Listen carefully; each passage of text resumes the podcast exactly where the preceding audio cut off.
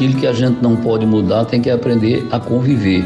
Muito mais importante do que as festas de São João é a nossa saúde e a nossa sobrevivência. Então, é viver com calma, com fé em Deus, que essa cura vai aparecer para que a gente possa voltar à normalidade. E não havendo o São João esse ano, a gente sente saudade do público, do carinho dos fãs, não é?